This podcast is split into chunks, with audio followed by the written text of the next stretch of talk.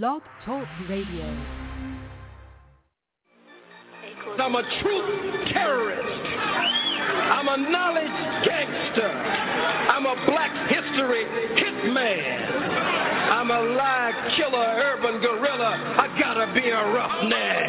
Free the Black Panthers, FCBP. Stand for Free the Black Panthers.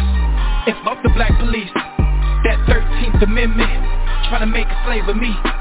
You can lock my body, can't trap my mind, not forever be free. Okay, free the Black Panthers, FCBP. Stand for Free the Black Panthers. And fuck the black police.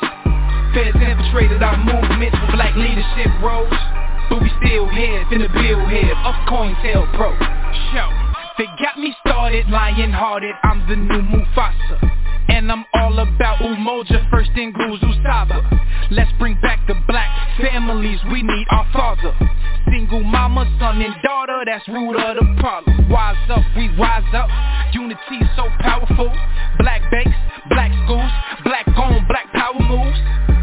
You telling lies, this shit gon' be televised. Black power, be scared guys that be standing there like they paralyzed We say fuck the system, cause we above the system. We keep ARs and pistols, shotguns that's worth a crystal. But that's for self-defense, make sure we have no issues. Be sure to leave it at the door if you have it with you. This for them freedom fighters that lost their freedom. Until they freedom, we screaming carpe diem. This for the King Khallid Muhammad. We gon' make your day a holiday. I fuck me promise. Free the Black Panthers. FCBP Stand for Free the Black Panthers. And fuck the black police. That 13th Amendment. Tryna make a slave of me. You can lock my body, can't trap my mind. Not forever be free. Okay, free the Black Panthers. FCBP Stand for Free the Black Panthers. And fuck the black police Feds infiltrated our movements for black leadership roles But we still here, the bill here. Up COINTELPRO RBG, RBG, RBG, RBG, RBG, RBG My sisters, my brothers, the council, the elder, that's really all I need. We suited, we booted, don't do it, you stupid, we head to the armory. Black woman and goddess, regardless, my heart just don't fuck with misogyny Bullshit that don't tolerate it. Melanated, so you gotta hate it. Barack fucked up another conversation. Trump finna get inaugurated, damn. Unify or die, NBPP.org First and foremost, the new Black Panther Party, no, no other Black Panther Party, we are not violent. We are for self-defense and self-determination. The most violent group in this country are the police. What is taking place by the police department to black people across this country is ethnic cleansing and genocide. It has escalated since the day that Barack Obama was inaugurated in 2008 we have a, a, a people who are only 13% of the population, yet we make up 80% of the prisons. We have 50% unemployment rate in the black community, and it's actually even more than that because they're not counting our people that are in the prisons. The 13th Amendment says you cannot be made a slave or indentured servant unless you commit a crime. The 14th Amendment forced our people to be subjects never had any say in that. We need our own nation. Black is back. Black is back. Black is back. Black is back. Black is back. Black is back. Black is Black is back. Black is back. Black is back. Black is back. And the rallying call is Black is back. And all of those people who wanted to be mobilized and do a document that I will be passing out. It is called Seize the Time. It's a document that I put together for NCOBRA around HR 40. It's a primer on, on the new HR 40.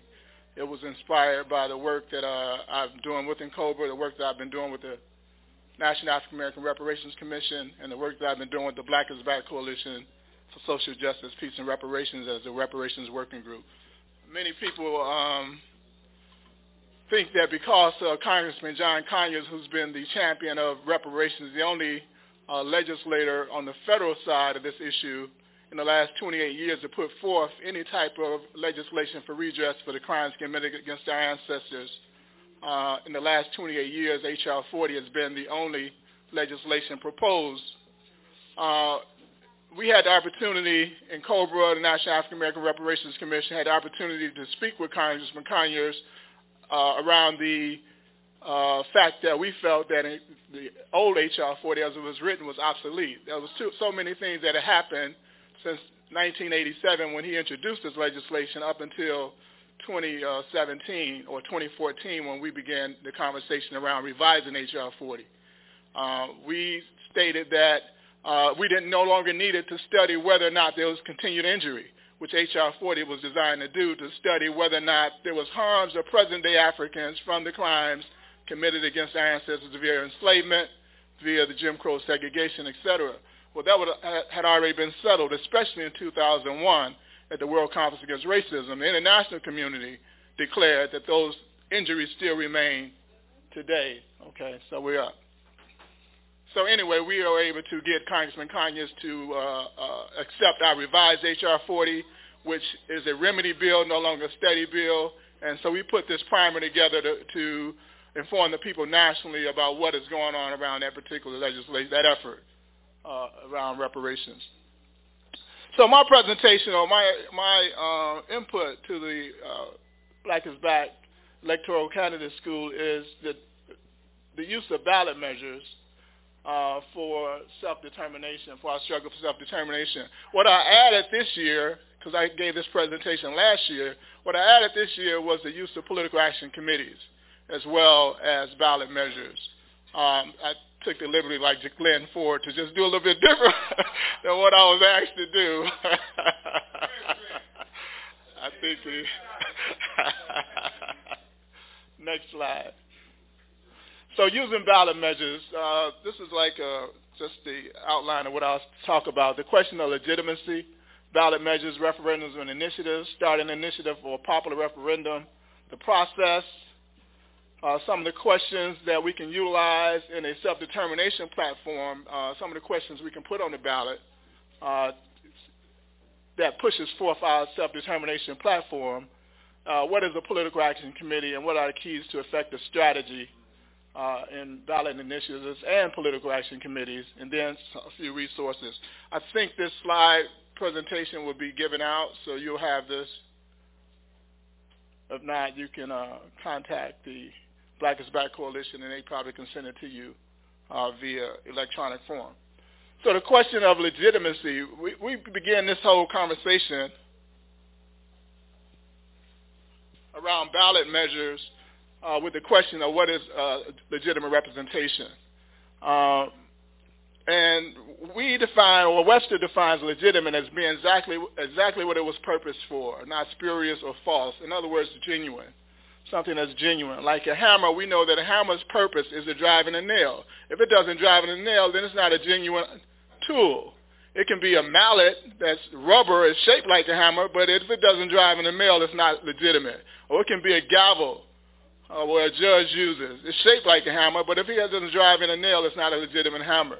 And so when it comes to our representation in a democracy, the purpose, the genuine, legitimate purpose of a representative in a democracy or in a republic, in a democracy, it is the eligible voter, voters exercise their, their political will. They govern through the representatives they elect. So it is the job of a legitimate representative to exercise the will of the people, to govern. The people are governing through their representative. And in a republic, power is held by the people who elect officers and representatives uh, responsible to them. So in a legitimate republic, which America is a republic, power is held by the people. But when we look at those people who are representing us, they do not govern according to our will, nor are they exercising our power. So we have an illegitimate relationship. They have an illegitimate relationship with the people. And in this country, uh, one of the most famous uh, uh, notions around illegitimate representation was the so-called uh, uh, the Tea Party, uh, not the Tea Party, but the uh, the Boston Tea, whatever it is, yeah, Boston Tea Party, yeah, where they was they was uh, elected to revolt against the, the uh, British government, saying that they had uh, they were being taxed without representation. So they felt that the lords back in England were not legitimately representing them. And so uh, that was our first question about uh, illegitimate representation. In what we call, what we're defining as legitimate African representation is direct, complete, unwavering, and honest rep- representation of our people's interests being totally responsible to them, utilizing the African principle, the greatest good for the greatest number of African people. So when we look at the whole notion of legitimate representation, that's what we're talking about. So we're good. So uh, we, we've been talking a lot about colonialism and neocolonialism, and I know this is a really a politically astute crowd, but there might be a few people who are not aware of exactly what colonialism is or neocolonialism is. Well, colonialism began as a social construct with Christopher Columbus. One of his names was Cristobal Colon and that's the root word for colonialism. So you have a colony. Cristobal Colon set up a colony. This whole this whole international at that time new structure of social domination, social hegemony. And what he did was he took he, they went into a particular area, a foreign area, and they rearranged all of the economic factors, all of the political factors, all of the social institutions that was there in a way that benefited the foreign entity back someplace else. So in Africa, or even in America, the economic forces is land, labor, ingenuity, right? So they took the land of the indigenous or the African people and began to structure that for their benefit. And the labor in Africa, the labor was divided in a whole lot of different ways. So, you know, they had education, they had um, mining, they had craftsmanship. They have all these different ways in which the labor in Africa was, was organized for the purpose of African people. When the, when the colonizer came, they rearranged all of the labor issues for the purpose of benefiting the foreign government.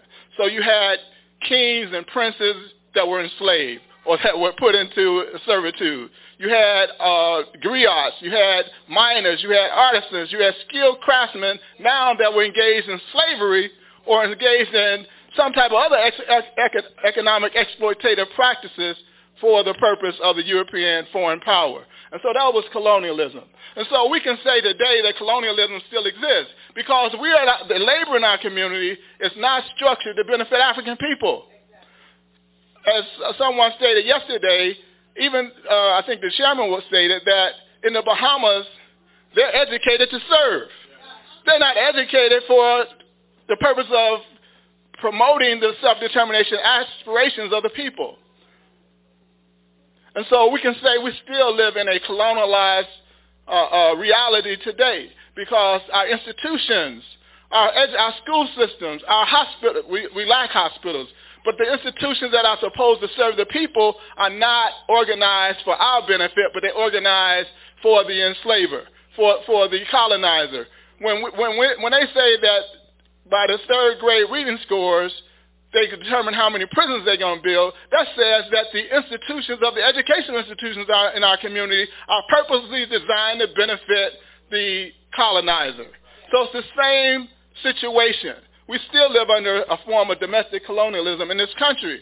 And we have political represent, representatives who are not addressing the governing aspects of our community from this perspective. So they're illegitimate. As a whole class, they're illegitimate. So uh, then we have neocolonialism. Neocolonialism is simply removing direct rule from of the uh, enslaver or the colonizer and putting a black face in that particular position. But the structures, the underlying structures, the political structures, the economic structures, the institutional structures still remain in the hands of the exploiter. And we have all, so our current reality in America, political reality in America is, is still both colonial domination and neo-colonial hegemony. Next slide. So this black leadership or non-black leadership is an illegitimate representation. And why can we, how can we say they're illegitimate? One is they don't, they do not address the whole notion of colonialism or, or, or imperialism or neocolonialism because they are the neocolonial subjects. They are the neocolonial uh, players in the system. So they're not even addressing the true political state of our community. Many of them lack the competence And competence, competence is skill and knowledge. A combination of skill and knowledge is what gives you competence. So they lack the competence to legislate like a Charles and Inez Barron. They, they don't know how to bring in the resources in our community to change the situations of this hegemony. Uh, uh, as as they, they, they stated, uh, Charles and Inez stated that they changed the whole governing structure in East New York. Not just the councilman, but all these other underlying governing uh, uh, processes within that community, they changed it all around in favor of the people and not in favor of the system. So they lack the skills. This, this so-called leadership, and I, I was proposed that we no longer call the people who are supposed to represent us as leaders. We call them representatives. That's what they are. And right now, they're an illegitimate form of representation. So we no longer call them polit- political leaders because the leader is supposed to take the vision of the people and then put, play, put some type of program around realizing the people's vision. And they that have no connection to the people. None. So we cannot call them political leaders.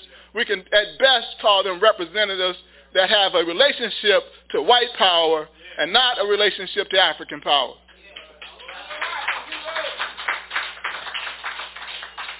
Another way that they're illegitimate is that this whole notion of colorblind, the brother talked about these code words uh, yesterday. This notion of colorblind, you can, uh, the Constitution is colorblind.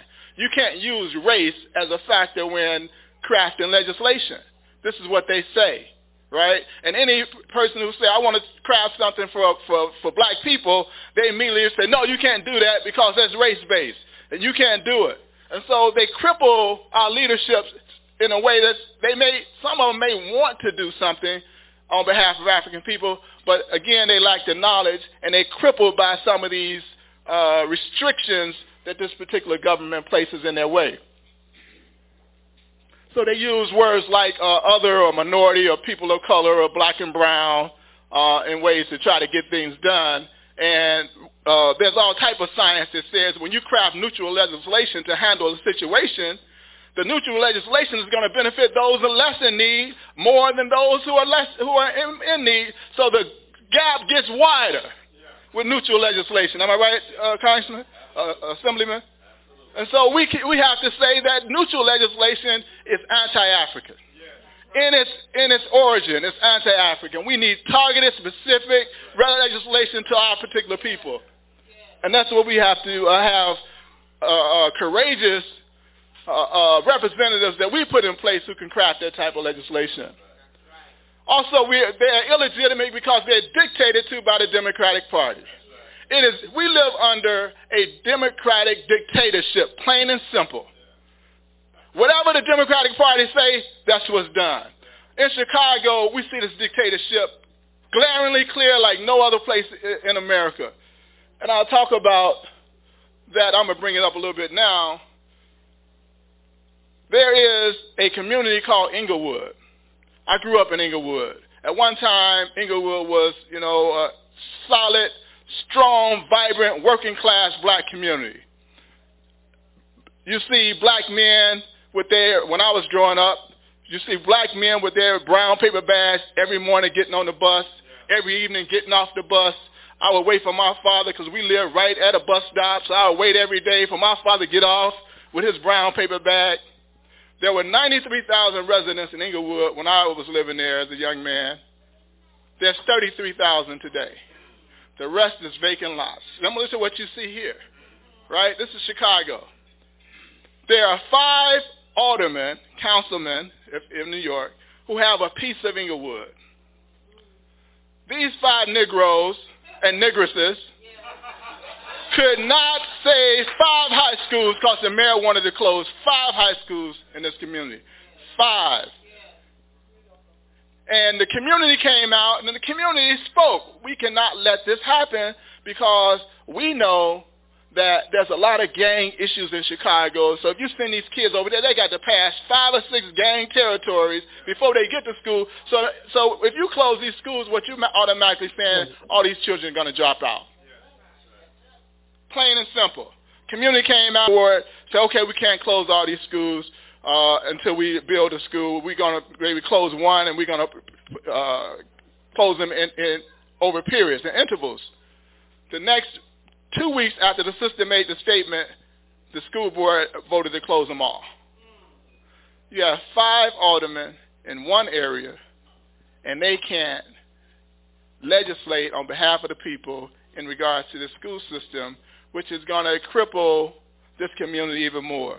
So, in fact, what we have is a the mayor said, this is what we're going to do, and this is what we're going to do. The hell what do people say? That's dictatorship. And because we're married to the Democratic Party, we are absolutely being dictated, dictated to on, on, a regular basis, even on the federal level. When we were uh, pushing H.R. 40, uh, at the time Barack Obama was elected, Barack Obama uh, was a Democrat. The, Democrats had control of the House. The Democrats had control of the Senate. And uh, Congressman Conyers says, we're going to push this legislation now. I'm the chair of the Judicial Committee. We're going to push this legislation. I'm ready. He called NCOBRA up to up to uh, Detroit, to his home state, and we laid out a, a, a platform and a, and a, strategy. Three months later, we couldn't get, it, get him on the phone. Because Nancy Pelosi, who's head of the Democrat, who was the Speaker of the House at that time, says, no, don't bring anything like this. You're not going to bring it. We're just going to push this health care bill, and we don't want to hear nothing from the Congressional Black Caucus. Nothing. None of them. Maxine Waters says the, Obama, the Barack Obama presidency neutered the black caucus. That's democratic dictatorship. So when we talk about being technical or nominal Democrats, we really mean technical or nominal Democrats. Not no, you know, if you utilize it, be, be clear that this is simply a strategy to get in office or get on the on the on the ballot but you have no allegiance to this party at all. The final reason we call these people uh, illegitimate because they do not desire power. They're not running on the platform of building power for the people. They run on a platform of influence. And I'm going to say, and it's a delusional platform that we can influence these people. It is straight up delusional if you understand power. Next, next slide.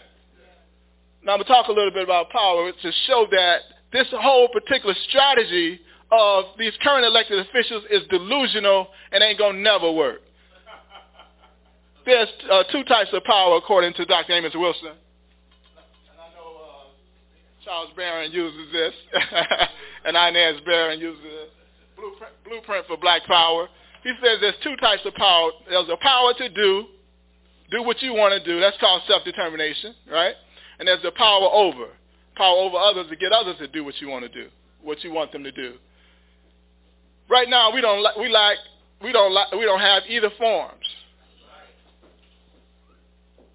Organized in a way, we, we have people mass power, we have people power, but it's not organized. That's our job to organize it so we can uh, engage in self-determination and stop other people from doing what they want to do over us.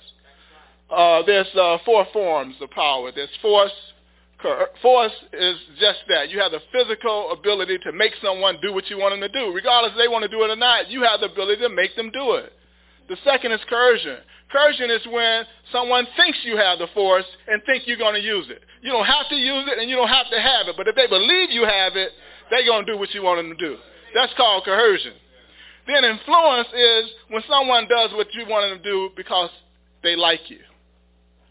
The white folks like black folk. They showed us over 500 years they have no affinity for black people.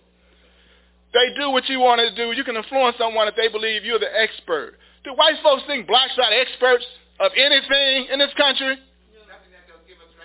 Nothing that they give us white white power. And I'm not speaking just saying white white uh, people, but white power. Does white power think that we're the experts at anything in this country? You can also influence someone if they think you are the authority like a, a, a parent can influence their child. They ain't got to force them or them. You say, son, daughter, you know, I, this, I'm, I'm telling you to do this. It's in your best interest to do it. And I'm your father, I'm your mother, and the child would do it. The white folks think we are the authority in anything in this country, anything on the planet. But the whole aspect about it, influence is they have to have some type of positive attitude or relationship to you. They have to like you. And our so-called political representatives are trying to influence white folks and not understand influence. They ain't gonna never get nothing because white folks ain't gonna never, white power ain't gonna never like African people. because their whole existence is bent on the oppression and suppression and repression of African people. So now they're to never do anything from the position of influence. And the last form of power is manipulation, is when you get someone to do what you want to do and they don't know that you want them to do it. When black in Chicago, we see this manipulation at its heightened level with what is called horizontal violence. When you see these young brothers killing one another, they think they, you know, this is what they were born to do, be gangsters. This is what they were born to do, sell narcotics, control this, this, this, this territory, etc. But if you craft a community in such a way where you pull out all of the legitimate forms of economic expression, you diseducate them, you remove the fathers, you remove everything that allows them to self-actualize in a positive way, you're going to get exactly what you're getting, and they're going to think they're doing it because they chose to do it. That's manipulation. Our communities, when you see all these young sisters engaged in um, Uh, dancing on the pole or, or working in these, these sex videos, any type of the sex industry. They think they're doing it because they got these beautiful bodies or whatever. That they're making this choice. That's manipulation. The black woman's body has always been under attack in this country by white folks. That's manipulation. But they, we're thinking that we're doing this out of our own will.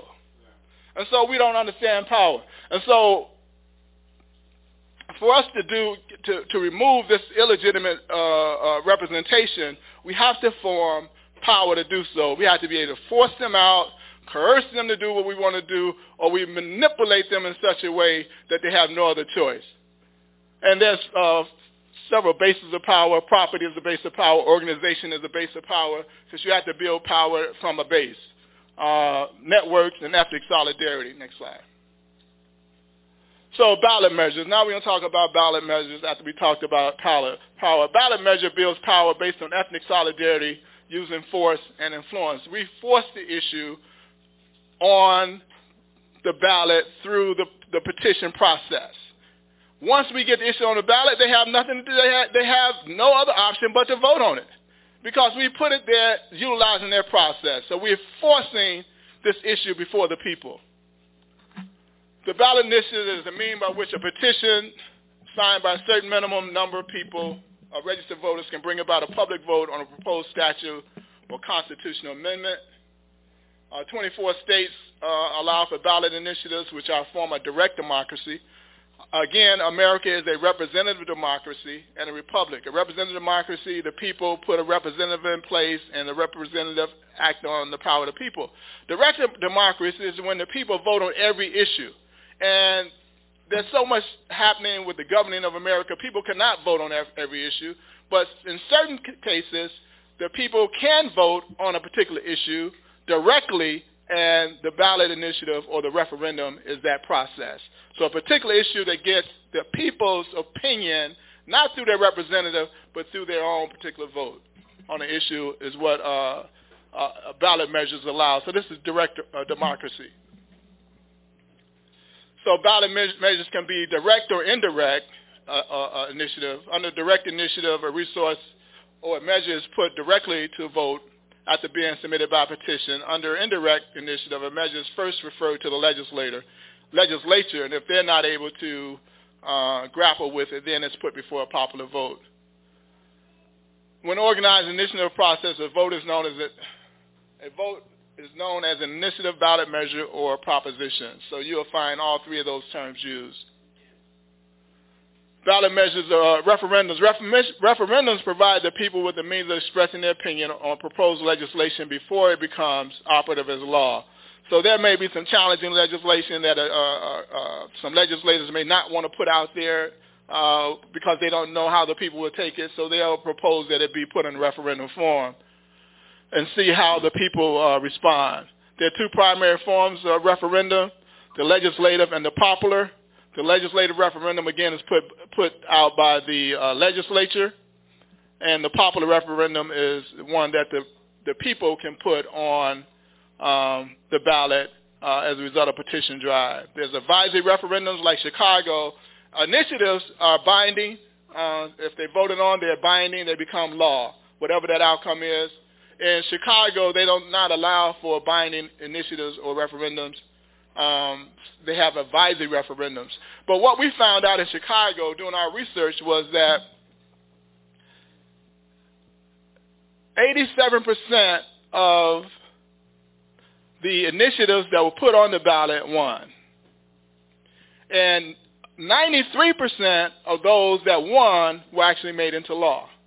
So the odds were in our favor. If we got it on the ballot, we would win. And if we, get, if we won, it would become law. Historically, over the last 12 years, that's how the process is ran in Chicago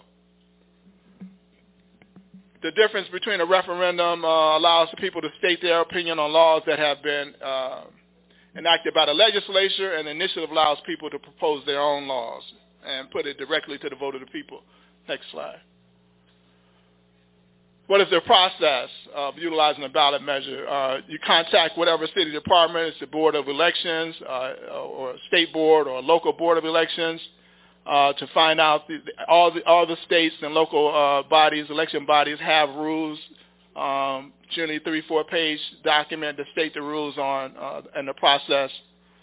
Uh, you file a proposed petition with the designated state official.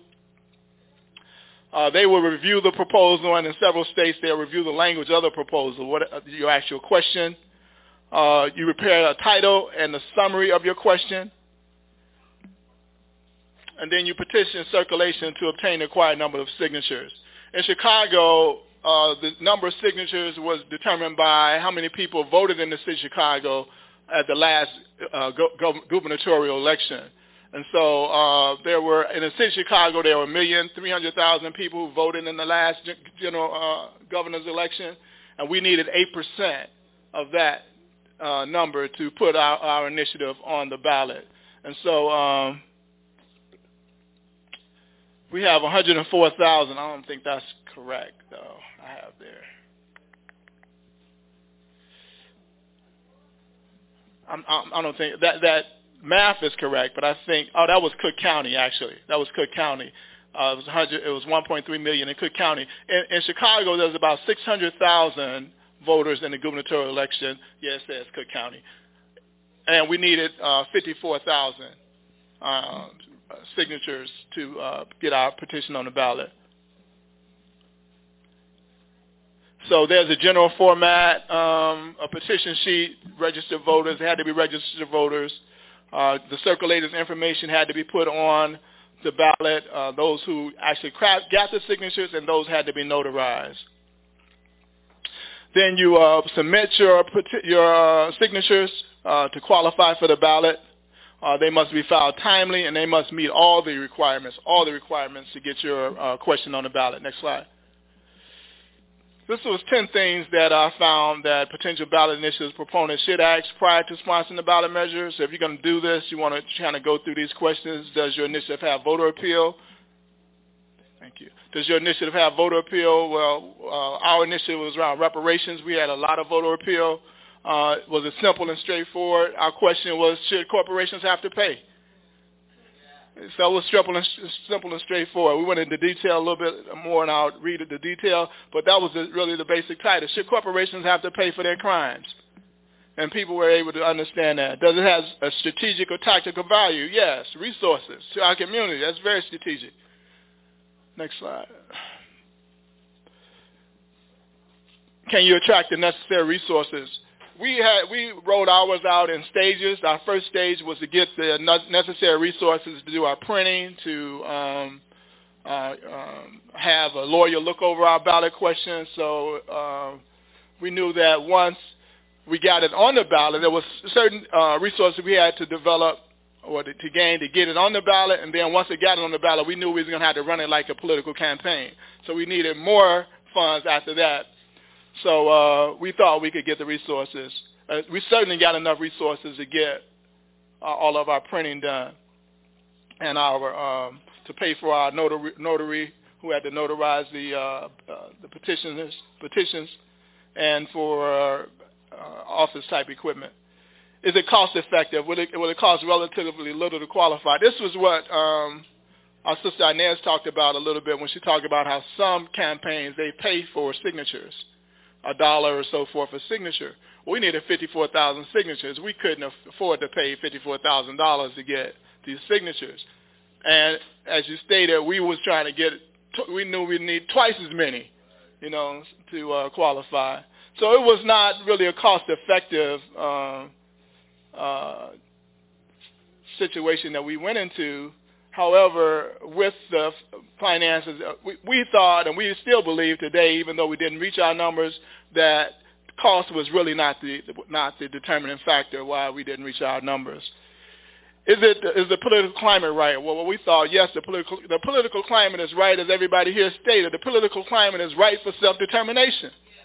No question about it. Our people are looking at the idea that we should control our communities in every aspect. So the political climate is definitely right. Next slide. Will the ballot language to be in your favor? Well, we had opportunity in Chicago to, to craft our own language, so definitely was in our favor. Does it help or hurt other candidates? Uh, it would probably hurt the petty bourgeoisie, but, you know, uh, because they could actually enact this uh, legislation in their own without us having to go through this measure. So it definitely was going to uh, put a negative light on them. Does it help or hurt other ballot initiatives? Uh, we felt that none of the other initiatives were uh, spoke to African people, so we that was not a question. Now we prepared to win. We were definitely prepared to win because we knew that we would then direct the resources to some of the reparative aspects we need in our community. Next slide. Uh, we can skip this slide. You can have that. Um, there was a study done that shows that you know uh, this this country is in favor of ballot measures because they're frustrated with the government. Uh, some of the key findings in this study was that voters in, in important democratic groups are enthusiastic about ballot measures. Voters are in these uh, demographics see ballot measures as direct, tangible opportunities to affect change in their state and their community and their own lives. Uh, and there's some other uh, aspects of this study that shows that uh, the people are ready to take uh, this form of of uh, political action if it's presented in the right way. Next slide. These are some of the questions that you can put on a ballot initiative. This is the one that we actually use uh, for reparations. Uh, point number six in the uh, Black, National Black Agenda for Self-Determination is reparations. And so uh, our title was, was, as I stated, should corporations be required to pay for their crimes? And the basic question was, many scholarly studies and human rights findings assert that African Americans are still socially, economically, and psychologically hampered by the institutions of enslavement and discrimination. Should the current slavery disclosure ordinance, which is in Chicago, be amended to mandate the corporations institution, in addition to disclosing their investments and profits from enslavement, must also enter into the economic enhancement agreements uh, with the African descendant population in the city. And so in most cities, they have what is called community benefit agreements. Uh, when corporations want to engage in some type of action in the community, they have to sign a community benefit agreement with the community groups. But we threw that out, and we were introducing the whole idea of an economic enhancement package as opposed to a community benefits agreement. And so uh, they didn't have to know what that was. And when we were asking about signing them, you know, the basic question is, should corporations have to pay for their crimes? And the people understood that. And, and we were able to engage them uh, one on black women, point number one, as, as the chairman stated in our 19-point agenda for self-determination, is the black woman. Uh, and a particular question that we can ask, uh, should natural contraceptives be offered at clinics in the city? We know that uh, uh, this Depo-Provera is, is, it has all these severely harmful and generationally harmful effects on black women, uh, but they're not offered anything other than that when they go to these clinics. And so the question, uh, should clinics be required to uh, share natural options of birth control to women once uh, they come in for these for these for contraceptives? So these are ways we can be creative and craft questions specifically designed to our 19-point uh, agenda for self-determination. Next slide. This is a uh, um, couple of more. A black community controller of police is number three on our platform. Should the city police department be accountable to community residents? Council authority. That's straight, simple, straightforward. Uh, and it can that could be the title, and then it can be the title. You can be shortened, and then you can put a question underneath it. Uh, next slide. Uh, free all political prisoners. Uh, that's that's also uh, question number uh, platform number four in our plat- total platform. Should all black prisoners be held in state prison systems fought to end illegal discrimination in the 1960s, 70s, 80s be put on a fast track to freedom? Simple question. Should they put be put on a fast track to freedom? You know, if you can build a uh, a campaign around that, you know, certainly uh, there are, are uh, instances where we can uh, move that forward. Uh, next slide. Political Action Committee. This is a little bit new that I'm adding to our uh, conversation, and it speaks to the whole issue of uh, scalability and capacity. It's one, mean, it's one means by which we engage confrontation with the petty bourgeoisie, with this illegal representation. They're not going to leave without a confrontation. We, and we're going to be the ones that have to confront them. Let's just get that clear in our heads that they're going to have to be confronted. And so this is one way in which we can engage a confrontation. Uh, when I was growing up in the, in the 60s, 70s, after the riots in Chicago and elsewhere, there was this urban renewal project going across the country. You remember that, Glen? Urban renewal. Well, we need an urban removal project, an urban replacement project, right? We got to replace these illegitimate Negroes, petty bourgeoisie that's in that's that's that's running our people to Iowa and to Nebraska and to uh, Kentucky, you know, and allowing our people to be uh, uh, go through a whole another system of trauma once they get there, being surrounded by this whiteness and, and, and powerlessness in those communities. So we need an urban removal project. So what is a PAC? It's a special organi- organization set up for collecting contributions from a large number of people, aggregating them, and then making contributions to campaigns and organizations. It's generally based on special interests or party interests. Uh, there's two forms, connected. Those are connected to a party or a candidate or non-connected uh, that are not connected to a party candidate, union, or labor or uh, company. Uh, the main types of non-connected is federal and non-federal. If it's federal, that means you can only contribute to a federal candidate. If it's non-federal, you can contribute to local and state candidates. Uh, the requirements must be met as uh, uh, as uh, Councilwoman Inez Barron stated that you know we have to be clear that we are doing everything according to uh, the letter when we engage in, in this political process. Uh, registration is needed, strict accounting and reporting process. Uh, the reporting process is who's donating what and how much and who's receiving what and how much. And that has to be meticulously recorded and be able to be uh, uh, shared uh, to a number of stakeholders. Thank you, sister. Next. So what's the, uh, the process and the pros and cons of creating a pack? This process is very simple. You come up with a purpose, you name your pack. you register it, whether it's federal, non-federal, non, it's going to definitely be non-connected. Uh, you keep accurate records, and you raise and contribute money. That's pretty simple, you know, a process. The pros is you get to set the scope. Our scope is self-determination, black power, right? Uh, it's long-lasting. It can involve many people. You can take upon the big issues, as I stated, and you get to sit at the table at every major decision that's made by legislators. Uh, the cons is there's a lot of rules that you have to follow. It requires hard work. Must raise lots of money. Easy to burn out. Uh, these are some of the things I found because it's ongoing. You never stop. Uh, so you had to be bringing in new blood, and it's difficult to stay relevant. Well, we don't have a problem with staying relevant because power is something that uh, is always relevant, and the lack of it, and, and uh, what happens to people when they don't have it in any sufficient qualities, quantities, and uh, so we, we don't have a problem with staying relevant. Next slide. The brigade. I heard Brother Tashara use the word brigade uh, several times yesterday in, re- in referring to uh, the process of getting the Uhuru House built here in Chicago, in uh, St. Louis. That there was a brigade, there was some forces that were put together, and this was what they were designed. This was their purpose is to erect a physical space for African people to wage a self-determination battle, not only in the city of St. Louis, but out of here, a national battle, as you see by the attendance here today. So uh, the purpose of the Brigade PAC is to fight white supremacy, build power, and legislate for self-determination. That's pretty clear. There hasn't been a fight against white power, white supremacy in Chicago since Harold Washington. Brother um, um, Kabula raised Harold Washington's name up yesterday. And there's not been a serious fight against white power in the political process since that particular time. Uh, all struggles in the city of Chicago by black po- politicians has been about around influence, which we already determined that's delusional.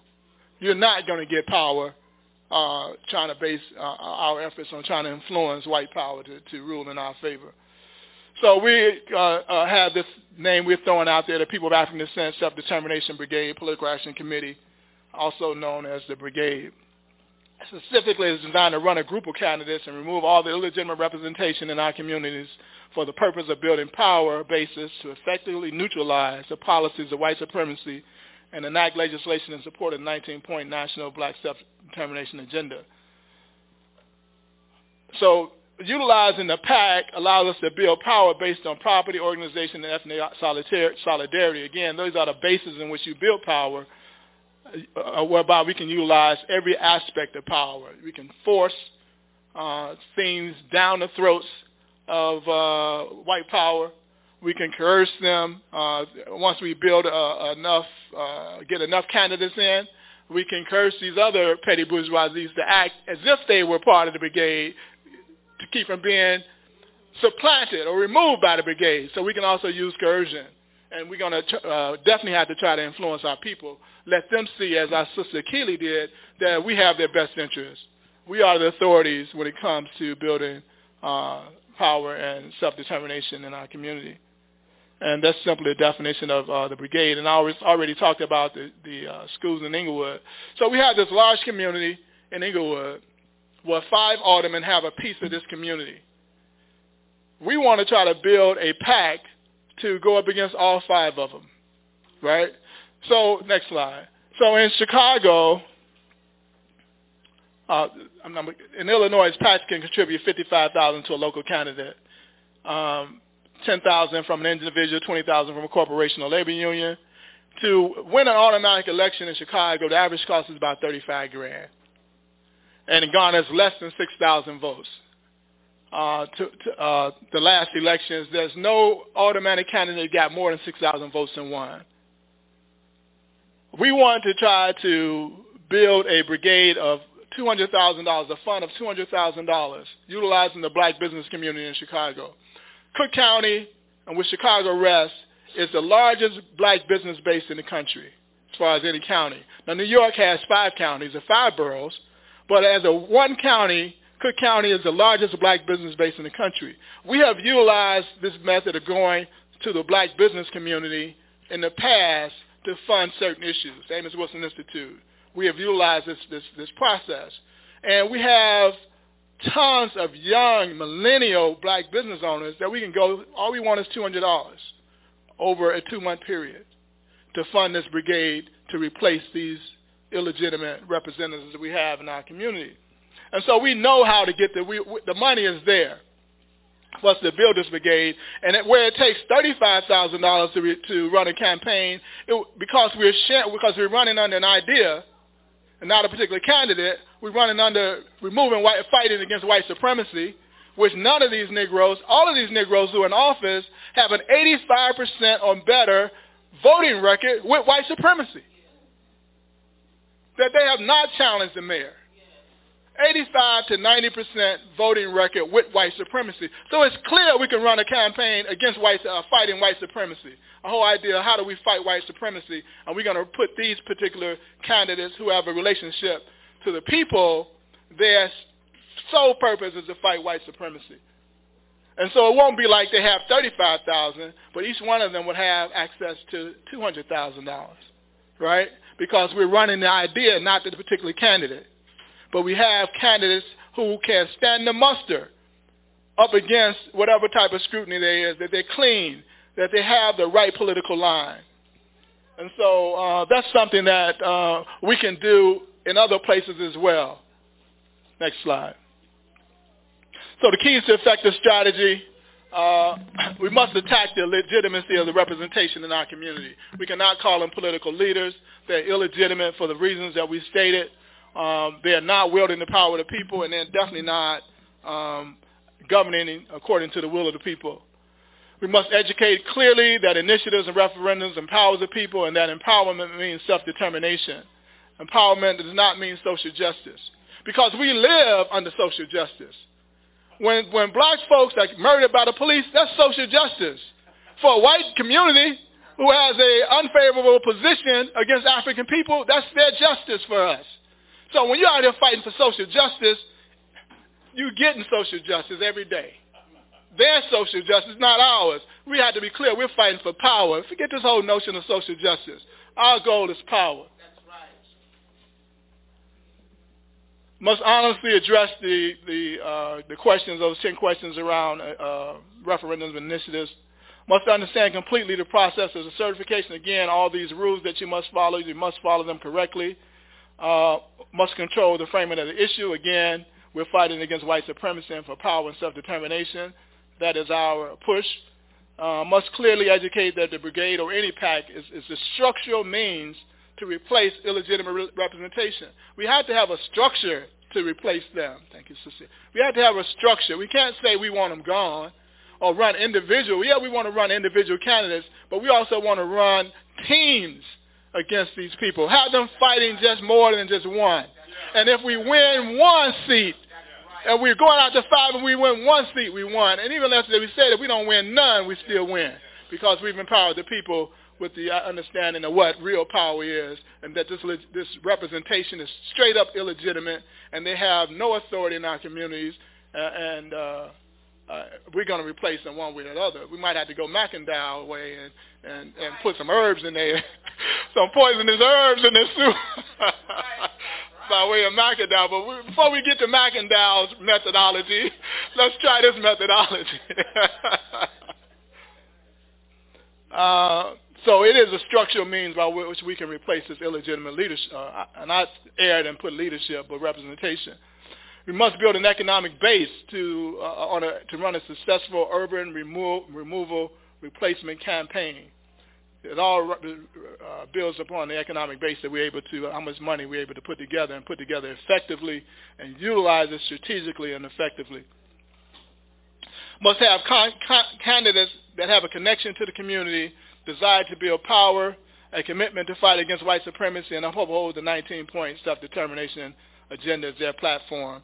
So that's how we, uh, that's one means in which we uh, vet the particular candidates, but you know we're going to have to get deeper than that. But that's on the surface that uh, they have to have a desire to build power, and not this whole social justice piece.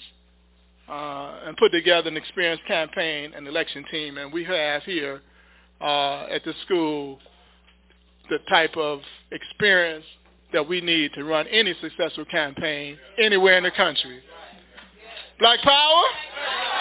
Black is back. Reparations now. Black is back. Black is back. Black is back. Black is back. Black is back. Black is Black is back. Black is back. Black is back. Black is back. And the rallying call is Black is back.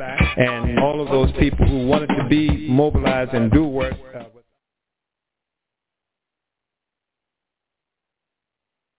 Good afternoon, and welcome to the State of the Local Reparations Movement panel discussion. We're very happy to be here with you today. Right now, we are in a special moment in history where the reparation movement is in full momentum, and the local efforts are really playing out in a way that we're seeing national uh, support and even more support for HR 40. So today, we want to hear more and learn from and understand how we might build on the efforts of localities across this nation. Um, today, we have we have uh, Chicago, Illinois, Evanston, Illinois, the state of California, and Detroit, Michigan that will be represented. But know that there are now over 100 initiatives of local reparations. You can learn more about that at redressnetwork.org where they have been mapping uh, and documenting the local movement in detail. Thank you for being here. We hope that you leave inspired, but more so in action doing your part working with your communities to advance local reparations. If you haven't already, we're hoping that you have taken time to watch The Big Payback. It's a documentary on the movement, the contemporary movement of reparations. It centers on the local movement as well as the incredible leadership of Congresswoman Sheila Jackson Lee as she leads our nation in advancing federal reparations, H.R. 40. If you haven't watched it yet, we recommend that you do so and that you begin a discussion in your community and contribute to the work. Thank you for being here.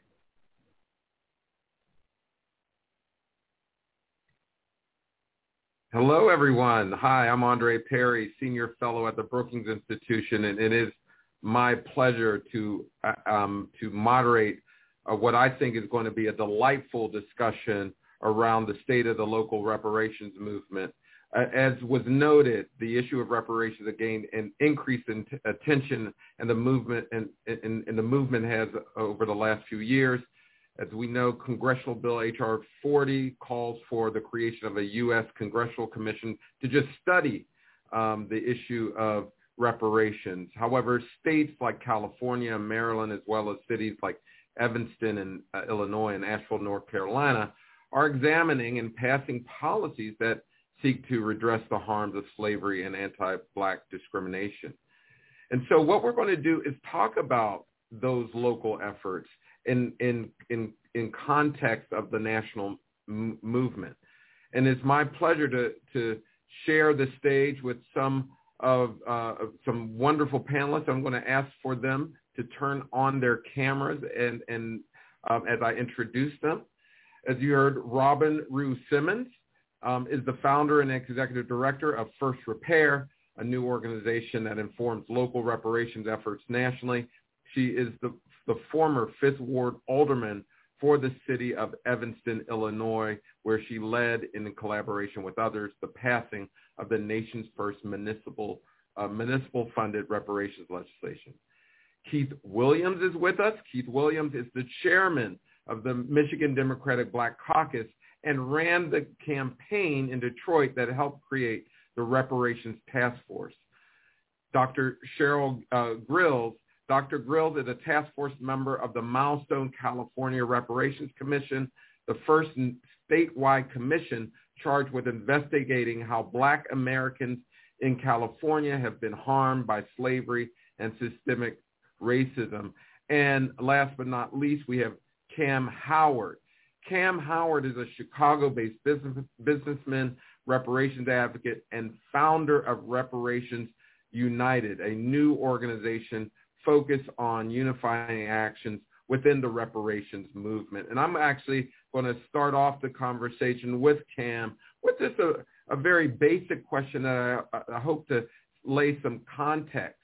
Um, why local reparations? There's a lot of talk about um, reparations, certainly for slavery and the need for congressional action uh, because of it's the federal um, the federal government backed um, slavery. Um, but so why local reparations? Why does that matter in the con on the in the context of of creating a reparations program? So I'm going to turn to Cam to answer that that question first. Thank you, Andre, and thank you for having me on such a distinguished panel of activists in this movement at this particular time and space. So while local reparations, we uh, attempted to theorize um, after the successful reparations action in Evanston and Chicago and Asheville, we began to just kind of lay out, you know, what was the actual purpose of local reparations. And we came across what I think is four primarily reasons that we engage in local reparations. And one is that it propels the federal movement. What we do on a local level historically has always pushed the needle toward federal legislation. And one of the most significant cases, examples of that, is the Brown versus Board of Education desegregation uh, uh, law that was passed that desegregated the schools. But that was a local action that started in Topeka, Kansas, a very small local city, you know, in, in the state of Kansas. And who think that who would think that a federal legislation would come out of some place as small as Topeka, Kansas? But so we we've had that that history. So we we totally believe that local actions, the more local actions, will even push the federal government to act. And, and we're seeing that happen as as we begin to add on cities and states, more congressional uh, representatives signed on to HR 40 to move HR 40. So that's number one. Number two, uh, even if the federal bill is, is commission is established tomorrow, it, it'll be two years before that report comes back, and then another year or so before resources are directed. So we're talking three, maybe four years down the line. Local reparations allow us to, to engage resources, target resources at specific injuries, specific harms that our people are facing right now in these localities. We can, you know, focus on one or two or three issues per city, get resources targeted at that, and then begin to repair.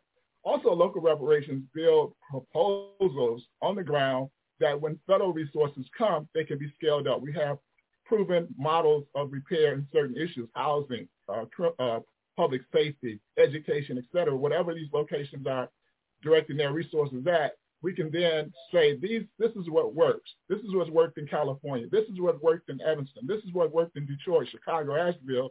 Let's scale these up on a national level. And finally, local reparations allows us to build structures. So when those federal resources come down, we already have uh, uh, institutions and structures in place to make sure that the, the, repair and the resources are being directed in a way that our communities benefit from, and we're not having to scramble around at that particular time to try to build those structures. I'm going to ask the same question of, of, of you, Keith. Um, why local reparations? Um, um, it, and, and, again, and, and put that in contrast to the national movement for a congressional action. I always say there's more ways to skin a cat. I don't want to get the animal activists out there going crazy, okay? But I just have thought that while it's, you know, on a national level, it's political. You got to go through all those gyrations of United States senators, filibusters, and all this other stuff. And I said, why wait for them to get something going when we can do it locally? And in, in Detroit, we had slavery. So that is a component of reparations. It goes stems back to 1792. And I said, you know, in, in Detroit is now one of the blackest cities in America. And I said, if we can't do it in Detroit, then I don't know where else can you do it. And so I, it was right.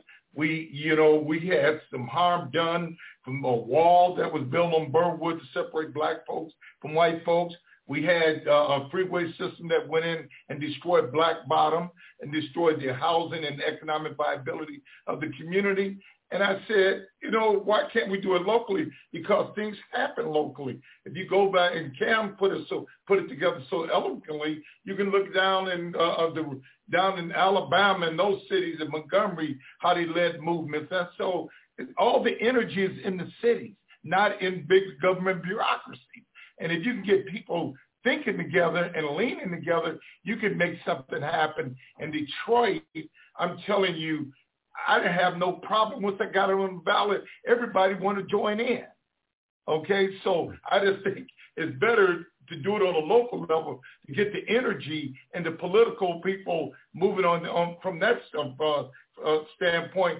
Then once you got those folks come back, we can take this movement like the Million Man March and take it right to the uh, to, to the federal government. And once they get their stuff together, then we we have everything in place to build on it and, and make it better for everybody else. Like I tell people in Detroit, it's time to rebuild and repair. You know, Robin, uh, there. I'm going to ask a similar question in the same vein. The the counter is that talk about local reparations as a distraction um, from the effort to get reparations for slavery. How do you respond to that, that, that, that critique that it's a distraction that in order to get reparations for slavery, which is a very, as was mentioned, a very difficult hill to climb, why not focus on on one bill one effort and then move to other areas? Well, as you know or may um, not know, that all of us share the same uh, support and demand for a federal bill for reparations. So we are in no way using this as a replacement or a distraction. It's also important to note that in 2019, when this version of the local reparation movement initiated, um, there were far fewer supporters in the House. Right now, there are 218 sponsors in the House, a Senate companion bill, um, and more of an appetite and political will to advance reparations. And so it is important that we are advancing local because there's local harm specific above and beyond federally enforced policy. In Evanston, sometimes it's looked at as a redlining policy. That's actually federal. Evanston had specific harms that were anti-black laws, zoning, programs, actions that harmed. And so we have to lead within our purview. Every level of government, every institution that has a history of anti-blackness should be advancing some form of local reparations and directly hearing from the Congresswoman, Congresswoman Sheila Jackson Lee herself, we are hearing her appreciation for these local initiatives, how it is um, in empowering her and her leadership with her colleagues to build the case for federal reparations. And so as Cam stated, there is precedent. Most examples of, of radical uh, policy change started with local initiatives, and there is no difference here with what we're seeing in the reparations movement. Proven not to be a distraction. It has expanded the conversation. It has brought in more partners and allied groups and leaders and advocates at a grassroots level up to a, a congressional level. And fact of the matter is these local, these communities are uh, constituents of, of, of Congress, so they should be being informed. These local initiatives should be a call to action for Congress, and we have not seen it as a distraction. In fact, we have seen it as an asset to the movement. Now, Cheryl, it's commonly said that what happens in California uh, translates to the country eventually um, why, is, again, is local reparations important, or why do you think it is necessary um, in the context of an overall reparations program? Well, thank you for that question. So there needs to be a local accounting of how the national actions and inaction uh, that harmed uh, black people over generations actually occurred and the resulting debt um, that is necessary at the local as well as the federal level. And, and local reparations efforts are not a distraction. They in fact are an enhancement of what could be happening and needs to be happening at the federal level. Um, essentially, what, what I'm talking about is that investigation of reparations at the local level can reveal the pervasiveness and the machinations of anti-blackness in various localities. And if if there is to be transformative change related to the multi-generational anti-black ethos in this country, and the deadly mindset that goes with it, that mindset of white superiority and black inferiority, then local communities, state, counties, and cities need to do their own moment of discovery self-reflection, and subsequent policy and community and personal change strategies. This begins with acknowledging not just the national harms, but how local entities colluded with the national harm, abated it, or exacerbated it. Well, I'm hearing a lot of uh, uh good things here. The one that what I heard overall is that reparations won't come from Washington; it'll go to Washington effectively, um, and also um, uh, something important here because I, I think everyone acknowledges that the um, loss of, of, of revenue and wealth will can only uh, be come from a federal effort as well as local reparation. I mean, I, I think in totality um, that you need both to really get anywhere close to closing wealth gaps created by um, uh, these atrocities. And so we absolutely need a federal federal legislation. But um, what I also heard was local municipalities discriminated too based on race, and there's a separate claim to be made, and and why not? But I want to get into before I get into the details of these local efforts. I want to know who um, who's mobilizing on the ground. And I'll, and I'll actually start with you, Robin, on this one. Uh, how how did you get involved in this local reparations um, movement? Where did it begin? Um, because it's, it's varied between different places on on how it starts and, and who's represented in the movement. At the time that I came to the conclusion of local reparations, I was an elected official, an alderman or city councilwoman in my city, and I could have easily have been an advocate and not in my elected role, but it was through years of advocacy and, and activism and my own lived experience as a black woman in community and business as a parent that I saw uh, equity was not enough, that our inclusion initiatives were ceremonial and not doing enough. And so what we're seeing is elected officials. We're seeing uh, grassroots leaders, community groups. We're seeing churches. We're seeing the allied community. White folks are advancing local reparations taking on the responsibility for their role and their ancestors' role in the movement of reparations. And so an example in Amherst, Massachusetts, it was a white woman, uh, now Councilwoman Michelle um, Miller, that initiated the local reparations movement. And then you have examples like Detroit, Michigan, where Keith Williams and his role, community role as non-elected, you know, initiated a ballot initiative. And then other communities have a strong legislative leader. Some some communities may have a stakeholder organization. Some cities, the NAACP chapter is the one that is initiating the local reparations movement. And so it is for everyone to participate, allies, black folks, institutions, organizations, and we're not seeing any um, any singular sort of theme or leader. We're seeing variations of this throughout um, the nation and who is leading, and all of us should be leading and leading in the urgency of now. Keith, Keith, uh, you were mentioned. Uh, how did you get involved? Um, what what was the mechanism in, in which you got involved? Let me tell you this. I was inspired by that beautiful lady, Robin Rue Simmons. One night I was looking at television now I forgot the name of the show. Robert probably remember the show and she was so eloquent and she was so poised. I said, I want to, I want to do this in Detroit. See, I dare to differ. I'm going, I'm a, I'm, I like to make rain, man. Okay, I said I'm going to stir something up in the city of Detroit. So I called Robin right after the show.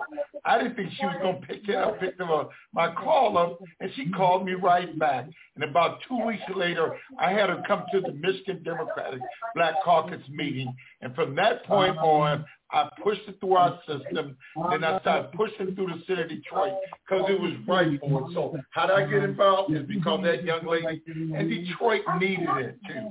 And, and then also say, Andre, this is not an either or and. It's about how we come together to move an agenda that's going to solve the problems of African Americans. And that's how I look at it. And then I got the, the wheels turning.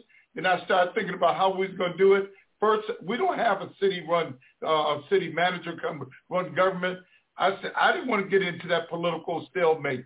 So I said I was going to do a ballot initiative. I was going to take it to the people. And what I did, I started polling like white folks do. I started polling, and the and the amazing results were coming back. White folks, black folks are all on board. And I said, this is going to be, it's going to be take some work and take some money. But at the end of the day, Robert Rue Simmons inspired me, and Detroit was right for this new uh, new way of thinking to bring economic down, uh, economic development and create a new housing market. I even started thinking about a reparation land bank. All unencumbered land should, in Detroit should go to a reparation land bank, land bank, and it's going to happen because we all got together, and I'm a bull in a china shop.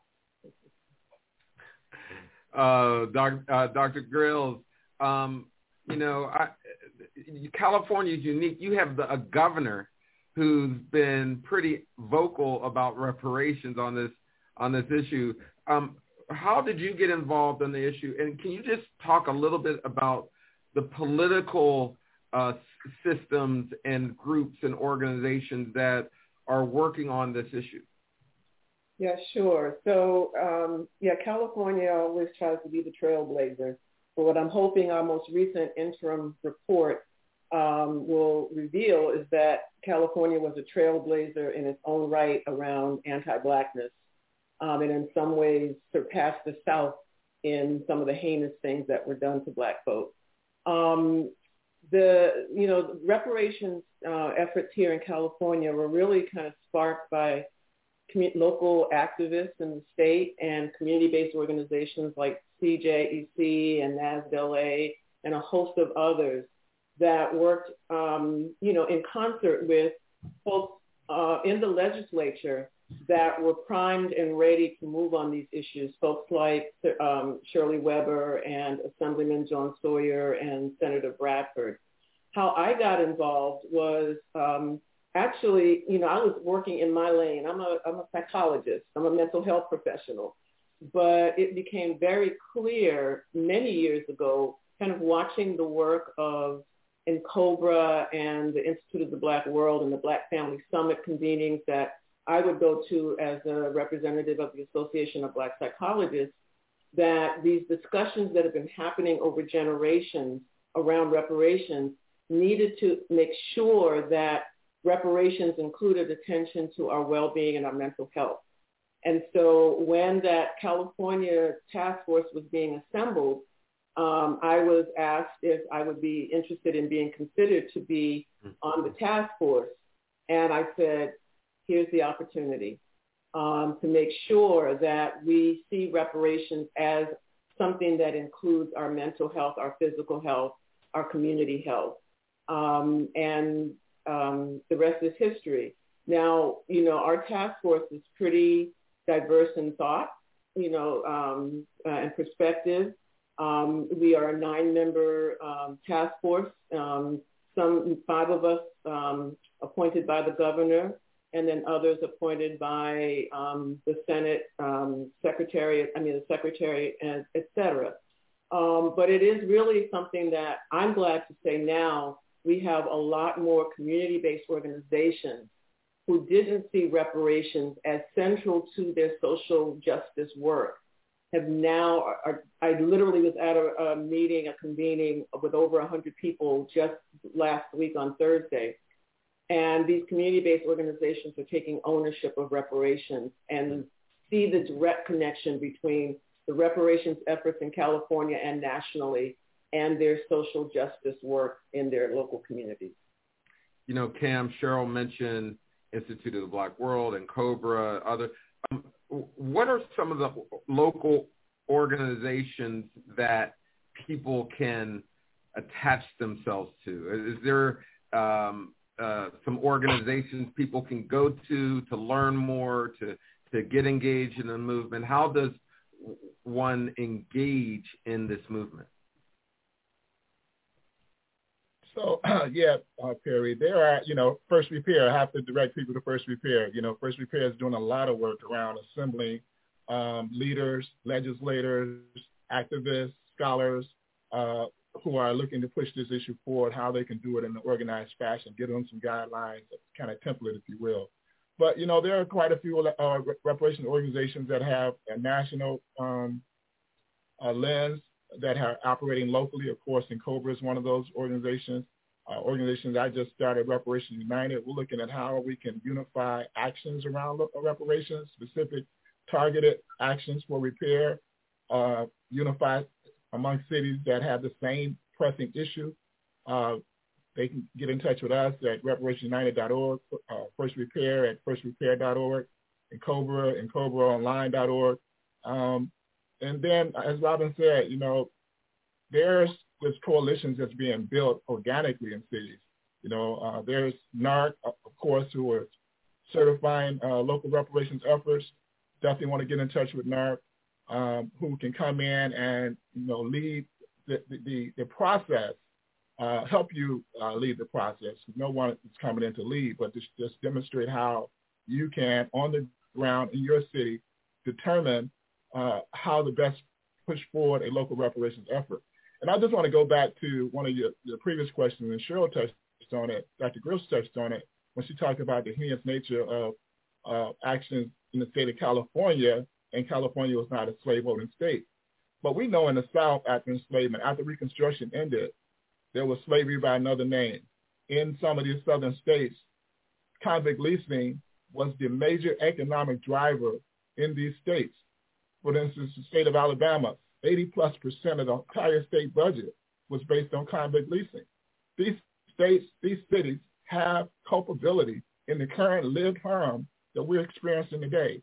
And so we don't leave, in, when I was with NCOBRA, and Cobra did a lot on actually defining who were the uh, targets of our uh, reparative initiatives. we don't leave anyone out. We don't leave the federal government out. We don't leave the state government out. We don't leave local uh, communities out. Nor do we leave out corporations and institutions and even wealthy foundations that all had a had a hand in the lived injury that we're experiencing on the local level in our homes, in our communities on a daily basis. Yeah, I'm glad that uh, you brought up the point as, as Juneteenth approaches, um, we have to be mindful that there's been harms that have been inflicted upon African American um, since Reconstruction and, and are still uh, are being injured in, in many ways. So I want to actually get into the nature of some of these local programs right now. Um, um, um, Robin, a, lot of folks go to you because you were the the first um, municipal funded reparations program. So can you provide a summary of what happened um, in Evanston and where you are today? Absolutely. In 2019, our city went through a public process where we um, heard from stakeholders. We had public meetings to hear from our um, black residents and community on what forms of reparations we would want to prioritize. And through that process of listening, our uh, Equity and Empowerment Committee, Commission crafted a recommendation to the City Council that we advance reparations. There was a unanimous support, actually, that we as a City Council accepted that challenge from the Equity Empowerment Commission. We then went into a reparations committee where the work began, where we took the information from the community and began to craft priorities based on consensus of the feedback that we had and we have come up with our uh, first priority. I can state that our initial fund is a $10 million commitment from cannabis sales tax revenue, and we are moving forward with our first initiative, just the first. I know there's a lot of bad information out there being centered around housing, and that is important. It is specific and in direct correlation to the harm in Evanston, which was anti-black zoning laws and housing policies. And so we have our initial remedy, which is a $25,000 direct benefit to those that have been harmed through 1919 and 1969 and their direct descendants um, through housing initiatives in Evanston. And I'll say that we have begun dispersing. We have uh, selected our initial recipients and they have been dispersed and we've been hearing incredible feedback from them, not just in how it's established new wealth for their families, but also how they feel the city has made an effort to begin the process of repair, how they're feeling restored, working towards being made whole, and feeling a better sense of place in Evanston. So a lot of the critics will say uh, that the amount awarded, um, and, and, can you provide those amounts, sure. um, really pale in comparison to the injury. Um, can you respond to that criticism? Absolutely. The, that that critique is a waste of time. It's a false debate. We all agree that it alone is not enough. This initial $25,000 uh, benefit is not a settlement. We are in process. Uh, we have allocated only the first 4% of our fund. We know we have more work to do in Evanston. We also have other accomplices in Evanston. And so while we have the municipal role, we also have our healthcare system and our school districts and our our university in town, which is Northwestern University. So the committee does not disagree that it is it is not enough. We are acknowledging as a first step, a first tangible step that has moved beyond ceremony and apology. And I couldn't be uh, more proud of those doing the work in Evanston for taking that step and not being paralyzed in criticism and it's not enough but understanding it is a complex process and one that we are committed to moving forward. Keith, what's going on in Detroit? So after the November election, we got more votes than the mayor of the city of Detroit. We got 80% of the vote. And so after that, we got a, we got a work group going. And so then we did a survey about two months ago to, to try to configure this task force. So where are we at now, it's got voted out of committee uh, last week and they postpone the vote until next Tuesday. We'll accomplish, we'll put the task force together, and so we can start making recommendations on economic development and housing. So I'm so elated about this. You know, you know, Detroit is different. Okay, we have been through a lot of stuff. you know, for emergency managers, uh, bankruptcy, and all this other stuff. But when it comes down to, you know, this reparation movement, they're unified and they want to see something happen.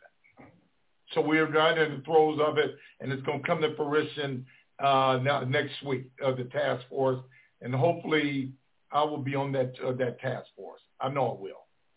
Um, Cheryl, there's a lot going on in California. Can you uh, name some of the initiatives and describe what's happening in the state of them?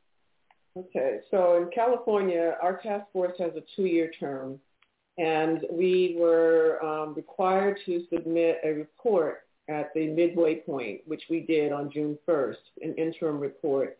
It's a 500-page report, 13 chapters, that lays out the harms from 1619 to the present in a number of different areas, whether that's just understanding what enslavement period was actually like, uh, looking at racial terror, uh, the wealth gap, housing issues, political disenfranchisement, uh, education issues, environmental racism.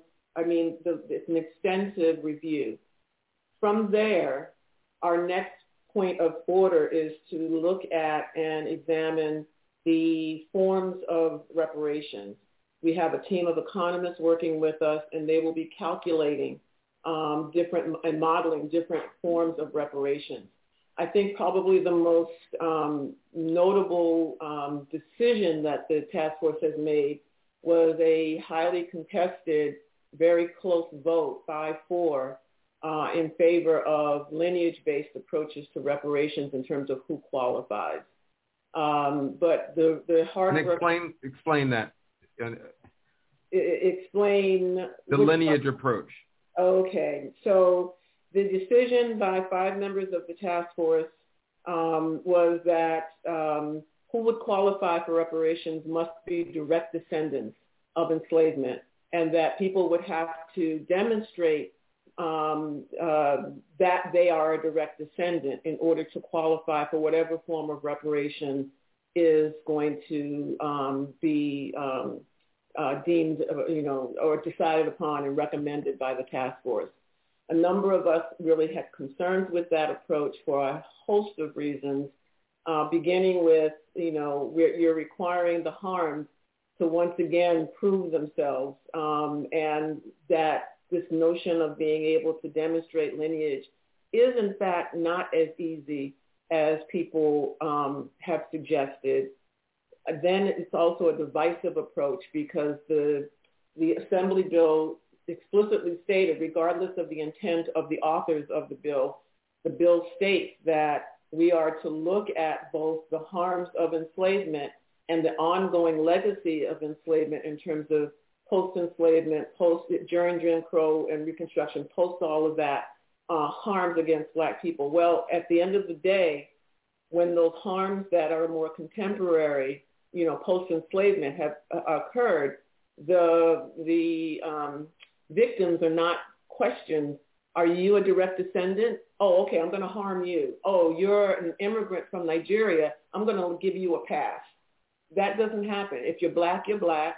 And um, I think, as you said it, Cam, I'm going to mess it up, but if you're harmed in America, you are due reparations in America, from America. So, you know, that's the kind of in a nutshell where we're at with that particular. I just want to stay on this point because it is a complicated issue about who qualifies for reparations. I, but I want to, I'm going to go to Cam on this uh, because if if there is specificity for the claim, say if you are um, making a claim for reparations because of redlining, it's people who lived in a specific geographic area. So if you are making a claim for slavery, it's people who were descendants of the enslaved. So I, I just want to get clear on what are your thoughts around um, who sh- should qualify for what reparation? So you're absolutely right, uh, Perry, Andre, um, Dr. Perry, I should say. Uh, our position is everyone who's been harmed by a crime has the right to make the claim. Now, every specific crime didn't affect everybody. And so the particular claim that you can make can only be based on the crime that was committed against you. So someone coming, an immigrant, can't make a claim for enslavement, as Dr. Grill stated. But if they came here during Jim Crow segregation, they can definitely make a claim for the crime of redlining, the crime of uh, educational discrimination, the, the crime of disinvestment from their community or lack of investment, or even some of our brothers and sisters from the Caribbean came here and served in the military during the Jim Crow period. They didn't even get the GI Bill. So it depends on, we say everyone African, everyone black of African descent or African who came to America and, and had some form of racial anti-black action, crime, harm committed against them can make a claim against this country. But the specificity on the repair side comes only to those who've been injured in a specific way. And so that removes the immigrant, if you will, from making any claim against what happened during the period of enslavement. But it does not remove them from making claims that happened during the period at the time that they came, even though they came yesterday and were um, t- victims of, of police terror, as our brother in the Congo was and his family. That's a that's a reparative claim that they can make based on the crime that was committed or the harm that was committed against them in this country by the American. Uh, but I just, but I also want to be clear that many immigrants are due reparations from other countries. Correct. That's exactly right. But we're talking about specific right. harm that was done to them in this country. So if they want to be repaired from harms done to, if, if our brothers from the Caribbean want to be prepared for, for enslavement harms, they would have to make that claim in the country in which they, their ancestors were enslaved. And so we're clear that for specific crimes committed, that determines the eligibility class, right? However, we cannot say that because you wasn't here, you didn't have an ancestor here in enslavement, you can't make a claim even though a crime was committed against you. That's that's just non-just. It's not, you know, uh, it's not even spiritual. It's not even religious. We claim we're a Christian nation and we're Christian people. It's not even Christian to say that you can't make a claim on someone who's committed a crime against you. So that's that's really the big issue that we see a distinction. And we, Andre, we're only talking about probably 10% of black folks in this country. Right. The, the vast majority of us, about 90%, you know, are here because of our ancestors were enslaved in this country. Now I'm going to turn to some of the questions here in the um, that I'm, I'm, receiving. I'm going to first start off with a question to Keith, and I just want to remind people that we are being recorded. Um, Keith, what would you say to the critics who say that local reparations in a majority black place doesn't make sense since it may be funded by black folks' tax dollars? Yeah, we heard that. You know, in Detroit, we fund everybody else's uh, operation with our tax dollars, so why not fund black folks' tax dollars, uh, uh, economic development, housing? I think that's uh, that's a red herring. Uh, the bottom line is that we have a white mayor. We voted for a white mayor to lead our city the last last three terms, and he's got the purse string. He's taking care of his folks, and I'm not saying it's supposed to help all the folks in city Detroit, but why not? We got to start somewhere repairing the harm. Okay, and so to me, it's it's, it's nonsensical. I just think now we got to repair the harm that was caused by those folks who had the city and and currently who has and harm is still being caused. Right now, the, uh, Andre, they ta- they overassessed the property taxes to six hundred million dollars, and the and, and the city don't want to pay those folks back. They would we go and do what we're supposed to do with reparation. We can get that six hundred million dollars back, so we can pay our people back. I just, I, I just want you to repeat that because that's a clear, like, I mean, that's very recent, and it's clear the amount. Can you just talk a little bit about that situation? The most egregious thing was forces into bankruptcy when we had a water department could take care of the bankruptcy. The second thing is they overassess people's houses to the tune of $600 million. And the mayor says he's not going to pay it back. Okay. And so that is one of the most egregious things that's happening currently. It ain't got, it has nothing to do with the 30s and the 40s. it happened in the in the in 2008 or 2010, and that is egregious. So what we try to do is fight so you can get your money back, and it's and and, and the mayor's controlling the infrastructure of of, of the uh, of the money that that was was caused harm to you. So I don't get that. It's crazy. Yeah, and Robin, I, I just want to get to this issue of funding because there are some questions around funding. How should many of these initiatives be funded in, in an ideal um, in an ideal way in your mind? Uh, through various tax revenues. And in Evanston, as you know, we started with uh, cannabis sales tax. It actually um, was a second or even third recommendation because of the harm. I think that harm report, that study like California has done and other cities is important. And that really informs eligibility. It informs how you fund it. It informs the remedy.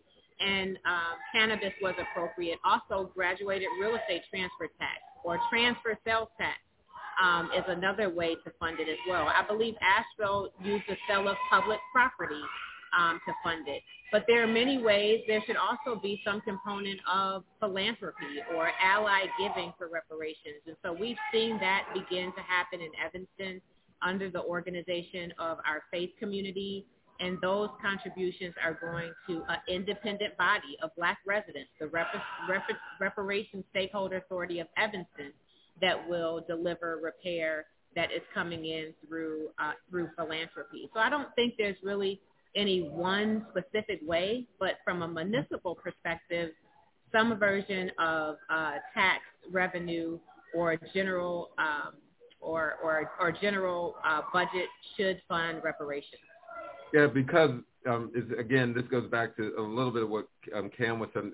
Governments are paying. I mean, uh, Keith was saying governments are paying reparations, so it's going to be generally tax or tax revenue that that gets to those things. But I want to get to California a little bit because a lot of this occurred because there was a surplus, correct? In, in this, or, or, or no? I don't know that I would say it occurred. Okay. Which is okay. But surplus does does make the whole idea a little bit more tenable, right? Right. California does have some money. right, right, right, right. But it was um, folks really making the point that this is this is a moral and an economic issue that we redress these issues um, at the state level. hmm Yeah. So I, uh, and, and what was that argument? How did that argument play out? Well, I think the way it played out is that there was enough pressure and input from community groups to help shape some legislative language that was then um, shepherded by, you know, some members of the legislature, both at the assembly and the Senate level, um, and a governor who, you know, was. Uh, I, I don't think he was leading. He was definitely not leading the charge, but he it got to a point where it would have been problematic for him to go up against the charge. And so then things kind of moved forward, and we are now here with this uh, assembly bill that not only created a task force. I think the other thing that's important here that for other um, municipalities or city, you know, cities and counties to be aware of is that our task force has been given resources to do what we need to do, and we've been given subpoena power uh, to do what we need to do. And so it does help, does make a difference that have, you know, like we have a team of lawyers and researchers um, from the Department of Justice that is working hand in hand with us. That has made our ability to be effective and to uh, discern and, and, and get information out there to the public um, more effective. Now, I'm gonna, we only have a few more minutes um, before we close out, um, but I just wanted to, to stay on this point about um, now payments.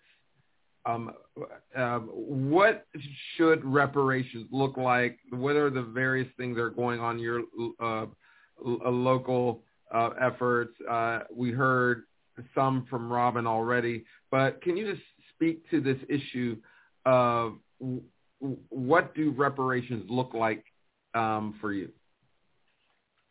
Well, in California, for the California Reparations Task Force, that is one of the topics that's coming up for us. Okay. That's going to be a difficult conversation um, because there are certain mindsets that say cash is the only is the only form of reparations that makes sense and is that is, is viable, that is appropriate.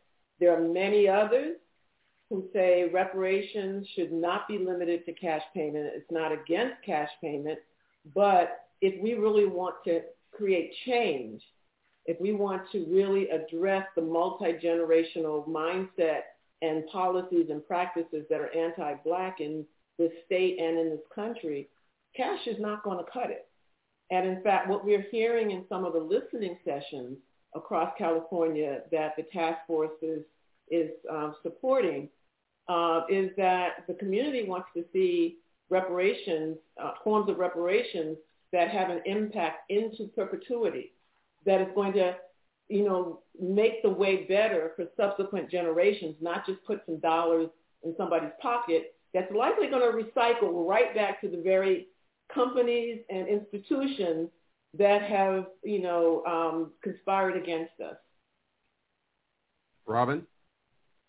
Thank you for that. And now having been physically in dozens of cities, having some version of what Dr. Grills is explaining, these town hall meetings, we're not hearing cash. We're hearing a long list, a portfolio of remedies from access to education and housing and business and information and um, and, and holidays and Black History museums and so on, policy change and uh, a long list. And it's very rarely centered on cash, although there is a strong movement for cash as reparations. And so we really embrace uh, full repair, five components, including satisfaction and the Juneteenth holiday falling under a version of uh, reparations as an appropriate um, acknowledgement and honoring in that holiday. Uh, and that's what we're seeing really consistently everywhere we go. Keith, what, what, what do you think about uh, what reparations should look like? You know, reparations, Ray, in his last, um, when he was on his deathbed, he was saying that it should go to education and economic development. And think about this, the city Detroit is 85%, but we have uh, white folks live in our community from the economic development standpoint, they will benefit from it too. Okay, the economic, you know what economic does for a community? It can help the tax base. It can lower the crime rates. It helps with education. So I think we're not talking about, some folks want cash, but a lot of folks want uh, solve the problems of $600 million. Um, the uh, the housing because we knew we need fresh housing in the city of Detroit. But more importantly, people want to create another black bottom because they remember they ran a freeway system through a, a black bottom. Now they want to destroy that. And by 2027, they want to recreate uh, black bottom and, and, and the economics that came out of black bottom. So from an economic standpoint, housing and education standpoint, that's what they're talking about in Detroit. And, and Cam, in general, what are you hearing across the country? What what are people asking for, what, demanding? Um, what's at stake here? Oh, you're on mute. Yeah, it's just what everyone else has stated. You know, we're hearing a wide variety of, of things that come under restitution. Um, from my history within NCOBRA, we've always stayed focused on the repair uh, not so much the crime, which you know the compensation is for the crime, but stolen labor and all that. Uh, we we also you know are totally behind compensation, but we've always focused on the injuries, and we claim that there was five predominant injury areas: education, you know, from preschool all the way up to postgraduate, uh, especially investment in, in historically black institutions. Um, in cities like Chicago, we have a less than a 13% high school grad reading level reading uh, uh, uh, but that our students are graduating at reading level less than 13%, 87% failure to, to educate our children in the city of Chicago. So education is an injury area, economic development, you know, closing the wealth gap, but also business grants and business investments and loans in our community.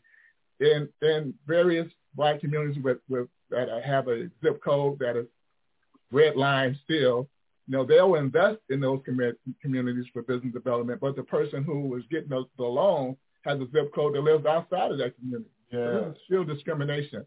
And so uh, economic development is, is one area. And there's a host of things that can be done in, in, in the area of economic development. Even, you know, um, uh, more employment for uh, our youth has to be a part of uh, reparations because we know that when young people are, are employed, they build families and they build strong families. And so that's part of the repair.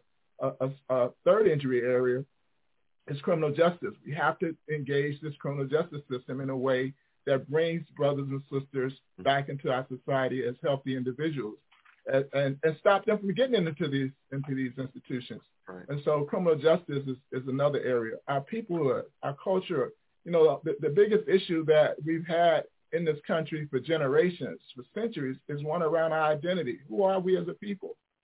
You know, and why is there so much disunity among African people? One of the things that uh, happened with the Jewish reparations is that they focused a third of their reparations on what they call community cohesion.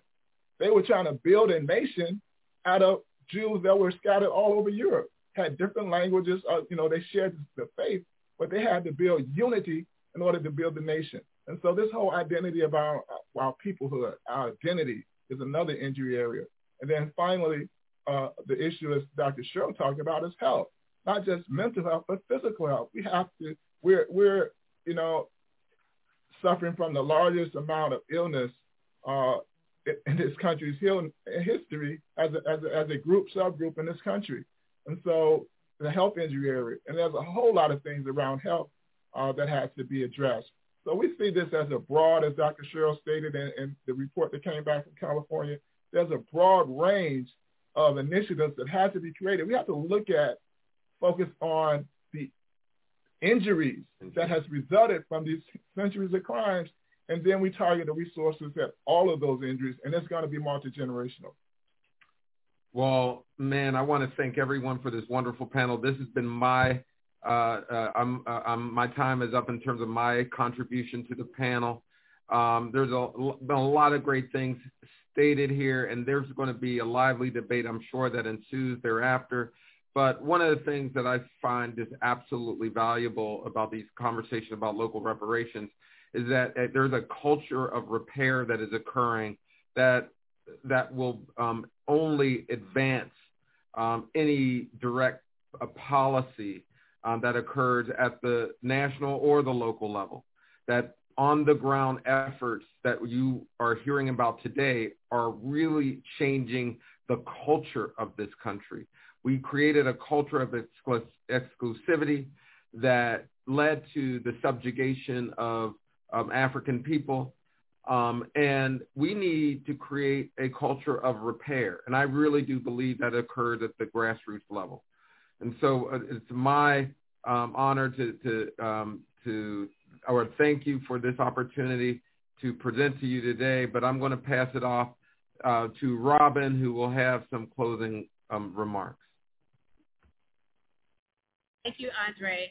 Thank you for making the time. And just closing quickly, um, the movement includes upcoming actions, like tomorrow, the city of Boston will vote on a slavery and acknowledgement uh, resolution. Next week, the city of Detroit, cities like Kansas City and um, Waukegan, Illinois, and Grand Rapids, Michigan are beginning to mobilize. The U.S. Conference of Mayors has signed a resolution. The Jewish uh, Reform Movement has voted for reparations. The Catholic Order pledged $100 million. We all heard about Harvard just saying this to say that the movement is in momentum, but we all stand in uh, solidarity to push for federal reparations and HR 40. So if you could please uh, just look at our Facebook page, firstrepair.org, or look at all of our Facebook or social media pages, and you can see where there is a call to action for HR 40. We're calling for an executive order and you can also learn more about what's happening in the movement through the documentary, The Big Payback. It is available and streaming uh, live right now. It's streaming at the um, TribecaFilmFestival.com. And you can also go to firstrepair.org to learn more about how you might stream that documentary. But as stated, there is an army of leaders and, and, and grassroots activists that are behind you if you're looking to advance in your own city. NAARC at reparationscomm.org and in Cobra, uh, the African American Redress Network, a long growing list of organizations, um, many being supported by Liberation Ventures, who is one of our sponsors for today. Uh, there are grassroots efforts that have an opportunity for funding so that you might mobilize and advance reparations uh, for your community. So thank you for being here, and we hope that you do do your part, no matter if you're an ally, an activist, a legislator, an academic, a business person. We are asking you to join us in the movement for reparations. Thank you.